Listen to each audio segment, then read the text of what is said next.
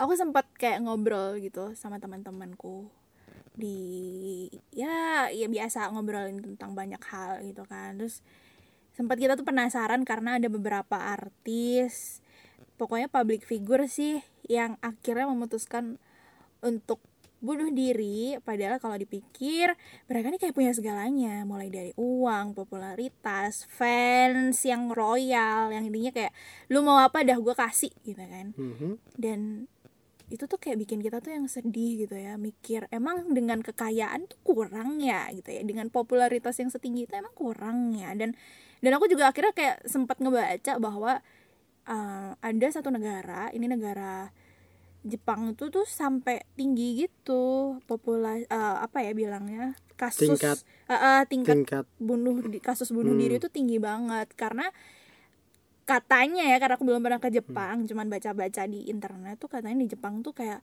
misalnya mereka tuh punya standar uh, 100 gitu ya standar hidupnya tuh 100 tapi ternyata dia hanya bisa menyam- nyampe ke angka misalnya kayak 90 atau 95 like itu tinggal 5 lagi kan. Hmm. tapi kalau menurut mereka itu tuh enggak gitu. Dan kalau misalnya kamu tidak bisa mencapai standar kehidupan itu udah mati aja lu kayak gitu mereka merasa bahwa hidupnya gagal. Betul. Padahal kalau dipikir kurang 5% aja gitu kan. Tapi udah keburu ya itu tadi sih kayak ada pikiran masyarakat atau pandangan masyarakat yang bikin orang itu jadi bunuh diri gitu kan. Dan datanya juga nggak main-main ternyata ya. Dari 100.000 ribu populasi Mm-mm. orang di Jepang 18,50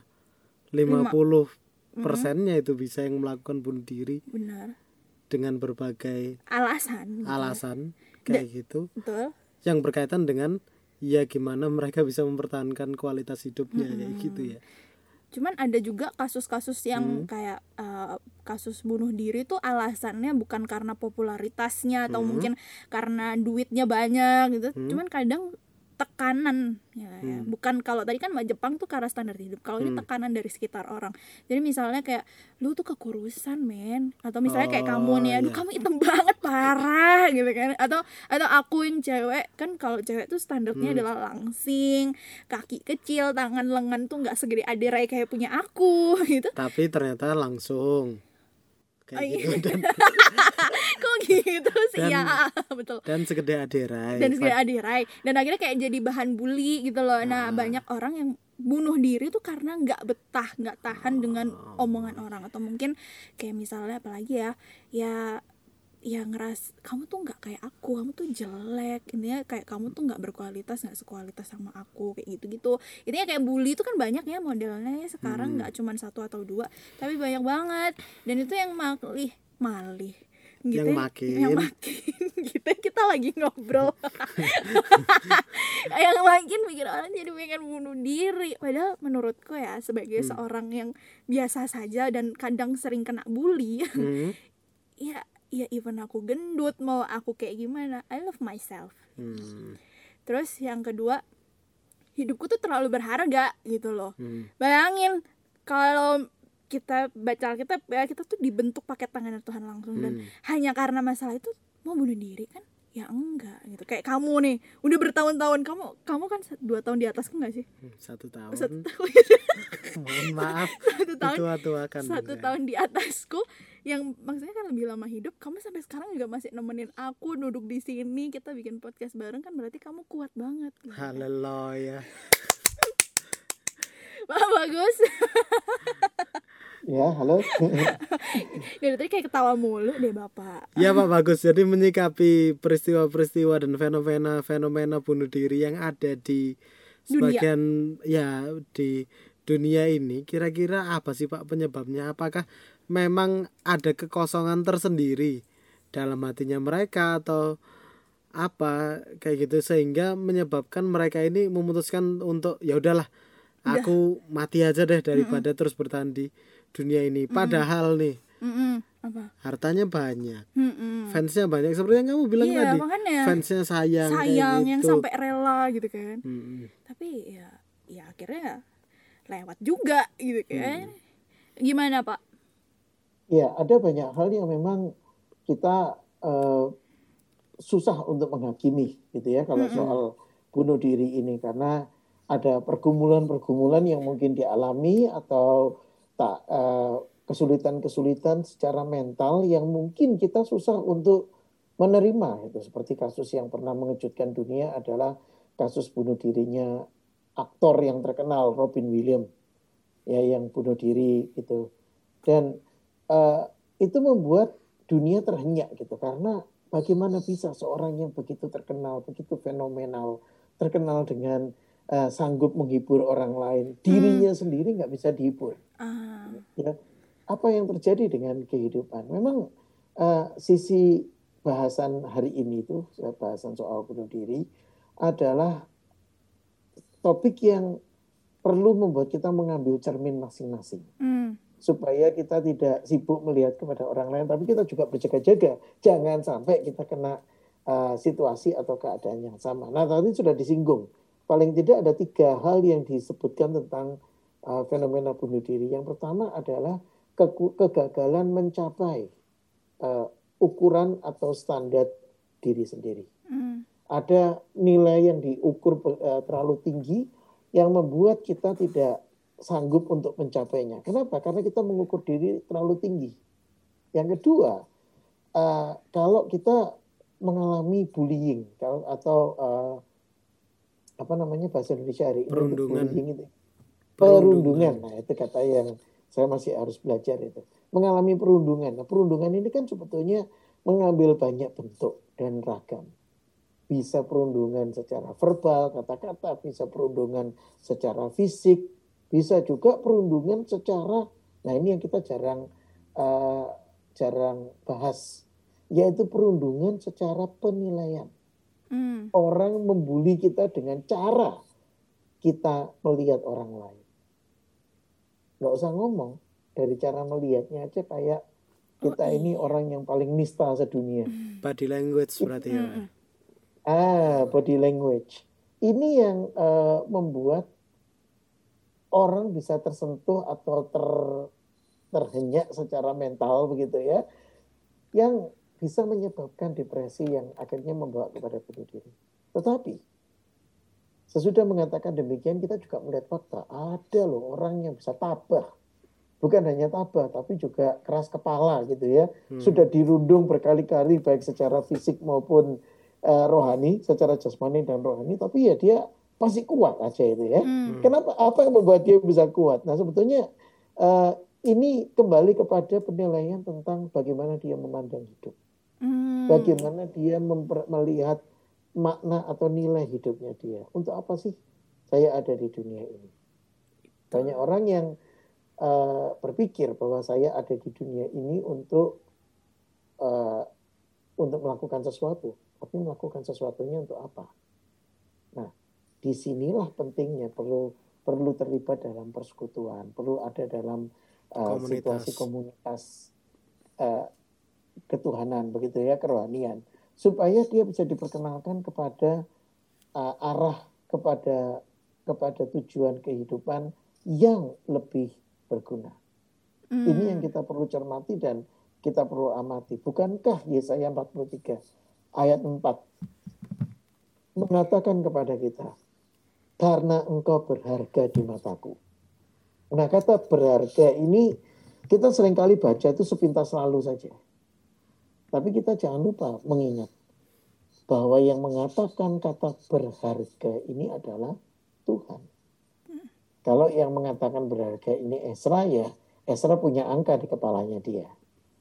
dua ratus ribu atau tiga ratus ribu begitu kan karena setiap kita tuh punya punya nilai ekonomis gitu kan ya. Tetapi ketika Tuhan mengatakan engkau berharga itu artinya tidak menggunakan satuan mata uang denominasi apa pun di dunia ini tetapi menggunakan standar dan kriteria Tuhan sendiri nah jadi di sini um, kita perlu belajar untuk mencermati apa yang Alkitab katakan Aku ini mengasihi engkau. Yesaya 43 ayat yang keempat. Bukan sekedar dinilai berharga, tapi Tuhan juga mengasihi kita. Nah, bedakan antara mengasihi dan mengasihani loh. Hmm. Banyak orang hari ini ketika dia bicara soal kasih, dia sebetulnya bicara soal kasihan. Hmm. Saya mengasihi karena yang sana nilainya di bawah saya, derajatnya di bawah saya, kualitasnya di bawah saya. Ini cara pandang yang keliru. Karena setiap kita, Anda dan saya, itu dianggap bernilai, berharga di mata Tuhan. Dan mulia. Jangan sia-siakan hidupmu. Betul. Karena Tuhan menciptakan kamu dan membuat kamu, Anda dan saya, berada di dunia ini. Untuk satu maksud, Hmm. untuk satu tujuan. Lebih baik dan jauh lebih berguna untuk kita menggali maksud Tuhan ini. Betul banget. Kalau ada yang merasa bahwa dirinya tuh nggak sayang, nggak ada yang nyai, maksudnya nggak ada yang Ya udah nggak ada yang sayang nggak lagi ada yang sama itu kayak menurutku kita perlu men- menarik memori bahwa kayak Tuhan Yesus tuh nyiptain kita ah, kayak tadi aku Hmm. bilang pakai tangannya gitu. Dia nggak kayak yang lainnya kan tinggal jadilah jadilah jadilah. Hmm. Sedangkan kita tuh yang dibentuk gitu. Kamu dibentuk, Betul. aku dibentuk dan bahkan sebelum kita lahir nih maksudnya kayak Hmm. masih dalam perencanaan gitu ya mungkin mama papaku juga mungkin belum ketemu itu tuh aku udah ada dalam rencananya gitu jadi itu menurutku sudah membuktikan bahwa Tuhan Yesus tuh sebenarnya sesayang itu sama Hmm. kita jadi kalau kalau kita merasa di dunia ini udah nggak ada lagi yang sayang sama aku itu salah Tuhan Yesus Hmm. masih sayang. Tuhan Yesus tuh Iya. masih sayang banget dan sayang juga kalau misalnya hanya karena kamu merasa tidak ada yang sayang Hmm. akhirnya lewat Hmm. ya kan karena aku kamu dan kita semua ini berharga di mata Allah pada saat kita dalam kondisi down gitu Hmm, mungkin yang bisa la- kita lakukan adalah banyak-banyak merefleksi hingga sejauh ini itu kebaikan apa aja yang sudah Tuhan lakukan betul. dalam kehidupan Betul. kita kayak gitu betul kan ya. Jadi banget. sampai Tuhan izinkan misalnya satu momen kita nggak bisa ngapa-ngapain kita cuman bisa terdiam terus nginget oh Tuhan tolong aku udah nggak nggak tahu harus ngapa-ngapain itu. Harusnya pada momen itu juga kita bersyukur karena oh ternyata Tuhan masih memberikan kesempatan untuk kita curhat langsung sama Tuhan kayak gitu. Betul. Iya. terus aku juga kayak semenjak aku aku tuh punya beberapa pertemanan gitu ya yang menurutku aku bisa bak aku pamerin gitu. Hmm. aku punya beberapa pertemanan yang mereka ini mau mendukungku gitu. Ketika aku lagi sedih dia tuh yang ada gitu buat aku ya bukannya aku berharap sama manusia sih enggak gitu ya. Cuman aku akhirnya memposisikan diriku ketika temanku butuh orang ketika temanku sedang down ketika temanku lagi butuh orang yang bisa diajak bicara itu aku kayak memberi diri gitu akhirnya. Belajar untuk ngedengerin dia. Mungkin dan sampai aku tuh punya kebiasaan gini sama temanku ketika kita lagi curhat gitu ya. Aku mau curhat nih. Satu kalimat pertama yang ditanya adalah kamu butuh solusi atau butuh pendengar? Kenapa aku tak bilang gitu? Kenapa kita bikin budaya itu? Karena kadang kita tuh kayak cuman butuh didengar. Pernah nggak sih kamu Hmm, ada di iya, posisi iya, iya. kayak gitu? Cuman pengen didengar. Udah kadang terlalu banyak unek-unek kayak kamu gitu. nggak butuh apa pun deh cuman butuh didengar. Kadang di satu posisi juga kamu tuh butuh solusi gitu. Jadi kadang aw- jadi itulah yang akhirnya membentuk budaya aku sama temanku tuh setiap curhat tanya kamu butuh solusi atau butuh didengar gitu. Nah buat teman-teman kayaknya selain kita juga harus mendekatkan diri kita sama Tuhan kita harus ingat kebaikan sama kebaikan Tuhan sama kita Hmm. kita juga kayaknya mesti belajar nih untuk mulai peduli sama sekitaran kita. Belajar untuk menyadari bahwa kita butuh komunitas. Betul. Seperti itu ya Dan kita juga perlu terus belajar untuk mengambil cermin untuk melihat kepada diri kita sendiri dan tidak gampang menghakimi orang lain. Nah, itu dia ya. Aduh, aku senang banget karena aku akhirnya bisa cerita tentang pengalamanku dengan pertemananku. Semoga ya kita bisa saling memberkati satu sama lain. asik-asik Dan karena biasanya kita tuh suka lupa teman-teman ngomong ini podcast apa. Ini bukan nobar ya. Ini bukan nobar, ini ceria. Ada Esra, dan juga Priska betul. Kok aku jadi bingung. Makanya kita bakal kita bakal ngebahas, kita bakal ngulik tentang apa pun yang terjadi di dunia. Wis, keren banget. Dan teman-teman sekali lagi aku ingetin kalau misalnya kamu mau berbagi atau pengen ada sesuatu yang kita bahas ramean, yuk mari silahkan di komen ya. Atau mungkin ada kritik dan saran boleh banget. sampaikan kepada kami melalui grup WA yang ada Mm-mm, di Diaspora Youth Family mm-mm. ataupun kalian bisa kirim kritik saran melalui email gereja yang sudah tercantum. Betul banget. semoga kita bisa sama-sama bertumbuh teman-teman ya udah ya kalau udah udah ngomong gini berarti artinya udah kita ketemu lagi kapan-kapan nanti dan bye bye bye bye dah